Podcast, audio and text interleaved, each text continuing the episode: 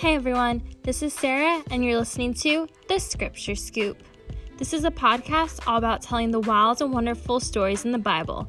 There's no room for judgment, only curiosity. So if you're new to the Bible or read it through a million times, welcome.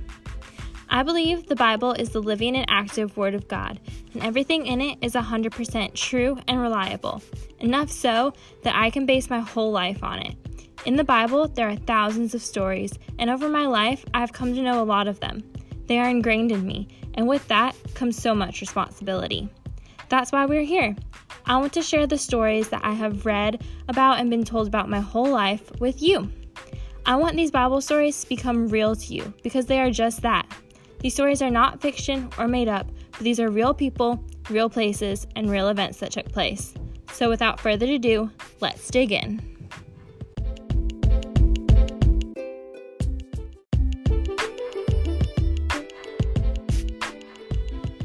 Thanks for joining back after that little summer break. I hope everyone had a great summer. We are in a series covering the miracles that Jesus performed while he was on earth. Last time I shared the amazing story of the paralyzed man who was healed when his friends lowered him through the roof. If you missed that one, you have to go back and listen. It's just too good. Today we're going to hear the story of Jesus healing a man on the Sabbath day. So let's dive right in. One Sabbath day, Jesus entered the temple to find that the Pharisees had set up a trap for him. One Sabbath day. We need to pause right there for a minute. Now the Pharisees had been going around and accusing Jesus and looking for ways to bring about his downfall. They are not for him by any means. But even though Jesus knows they will be at the synagogue, he still continues to show up week after week. Jesus has nothing to learn by being there. He literally breathed the words of Scripture. He gets mocked and diminished each time he shows up.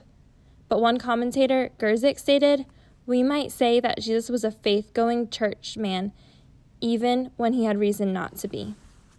Church hurt is a real topic these days, but to be honest, no one had more church wounds than Jesus Christ himself. Yet he continued to go and meet with the people each week. Why? Because as Matthew 18:20 says, "For where two or, or three are gathered in my name, there I am with them." The church is called the bride of Christ. There is nothing more important to Christ than the church.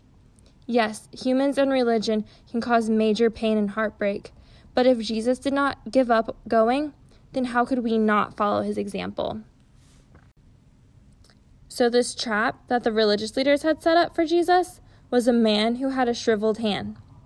The religious leaders knew that this man would be there when Jesus walked in, and they knew that Jesus could heal him, but it was the Sabbath day. There were certain rules and traditions that the religious leaders had set up that went above and beyond the laws that God had placed. Remember, God had made the Sabbath for his people, not his people for the Sabbath, as Matt Chandler says. According to the interpretation of the law, it was unlawful to heal a person on the Sabbath. Now, you could go and save a person's life, do what was necessary to save the life, but do nothing towards the healing. You can apply a tourniquet, stop the blood flow, but don't put a band aid on it or wrap it up.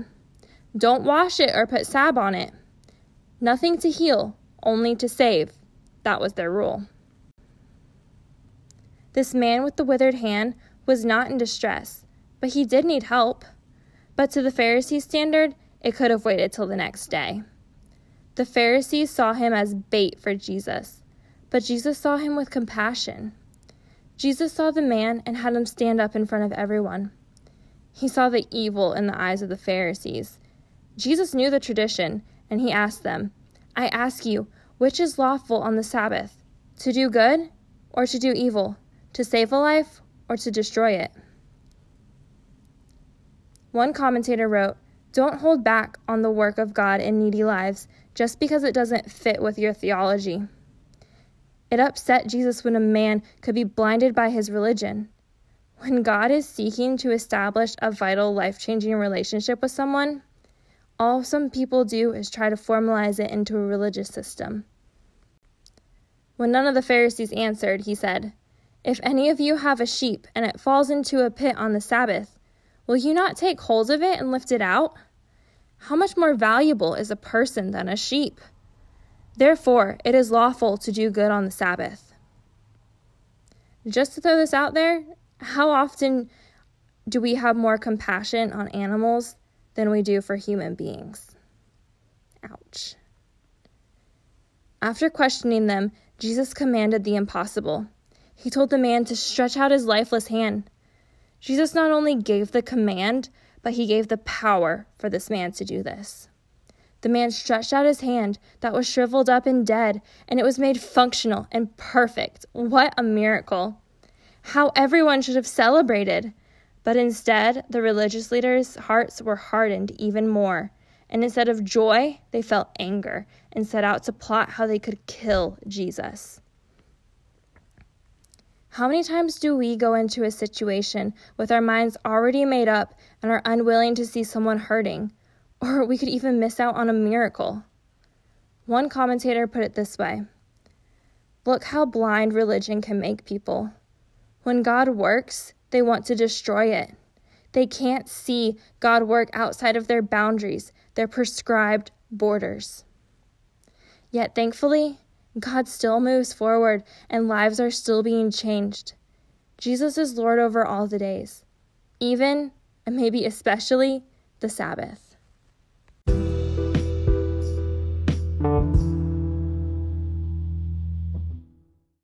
This story is found in three places in the Bible Matthew 12, 9 through 14, Mark 3, 1 through 6, and Luke 6, 6 through 11. I'll be reading from Luke.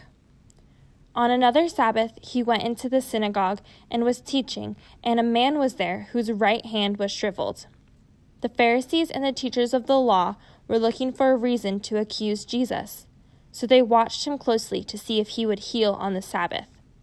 But Jesus knew what they were thinking, and he said to the man with the shriveled hand, Get up and stand in front of everyone. So he got up and stood there. Then Jesus said to them, I ask you, which is lawful on the Sabbath, to do good or to do evil, to save a life or to destroy it? He looked around at them all, and then he said to the man, Stretch out your hand. He did so, and his hand was completely restored. But the Pharisees and the teachers of the law were furious and began to discuss with one another what they might do to Jesus.